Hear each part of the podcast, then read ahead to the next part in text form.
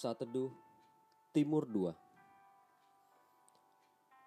Minggu 13 Desember 2020. Hidup dalam rancangan Tuhan. Firman Tuhan diambil dalam Yesaya 55 ayat 8 sampai 9.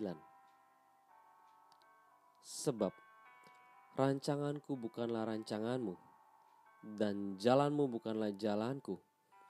Demikianlah firman Tuhan. Seperti tingginya langit dari bumi, demikianlah tingginya jalanku dari jalanmu, dan rancanganku dari rancanganmu.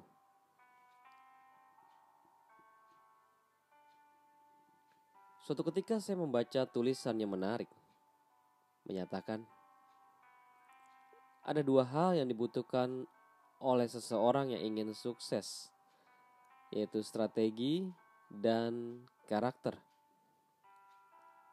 Namun jikalau harus menghilangkan salah satunya, maka hilangkanlah strategi. Saya mencoba memikirkannya dengan keras. Apa maksud dari kalimat itu? Strategi dan karakter. Dua-duanya penting. Namun mana yang lebih utama? Setelah sekian lama berpikir, saya setuju dengan kalimat itu. Karakterlah yang membuat kita sanggup bertahan dan menang.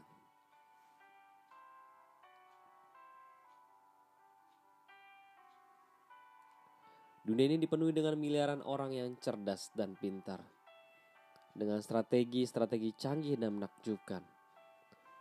Otak manusia seperti tidak memiliki batas untuk membuat banyak karya yang baru. Namun strategi tanpa karakter yang kuat takkan bertahan lama. Karakter adalah buah dari ujian ketahanan iman yang kita lalui. Ketahanan menghadapi kondisi sulit. Kemampuan untuk bangkit sekalipun kondisi sulit apapun. Dan ketekunan untuk meraih apa yang dirindukan. Kita dapat meraih kesuksesan. Kita dapat memenangkan pertempuran. Kita dapat meraih penghargaan dengan strategi istimewa. Namun untuk tetap ada di atas, bertahan, terus berkarya, menjadi berkat, menjadi role model, dan mempertahankan kemenangan, kita butuh karakter yang kuat. Karakter Kristuslah yang menjadi model hidup kita. Karakter inilah yang membuat kita dapat menggenapi rancangan Tuhan. Banyak keinginan-keinginan di hati kita, namun seringkali kita gagal meraih dan bahkan mempertahankannya. Mengapa? Karena kita tidak menaruh seluruh mimpi dan rancangan kita kepada Tuhan. Firman Tuhan berkata, banyaklah rancangan di hati manusia, tetapi keputusan Tuhanlah yang terlaksana. Amsal 19 ayat 21. Sebab seringkali rancangan kita berbeda dengan rancangan Tuhan.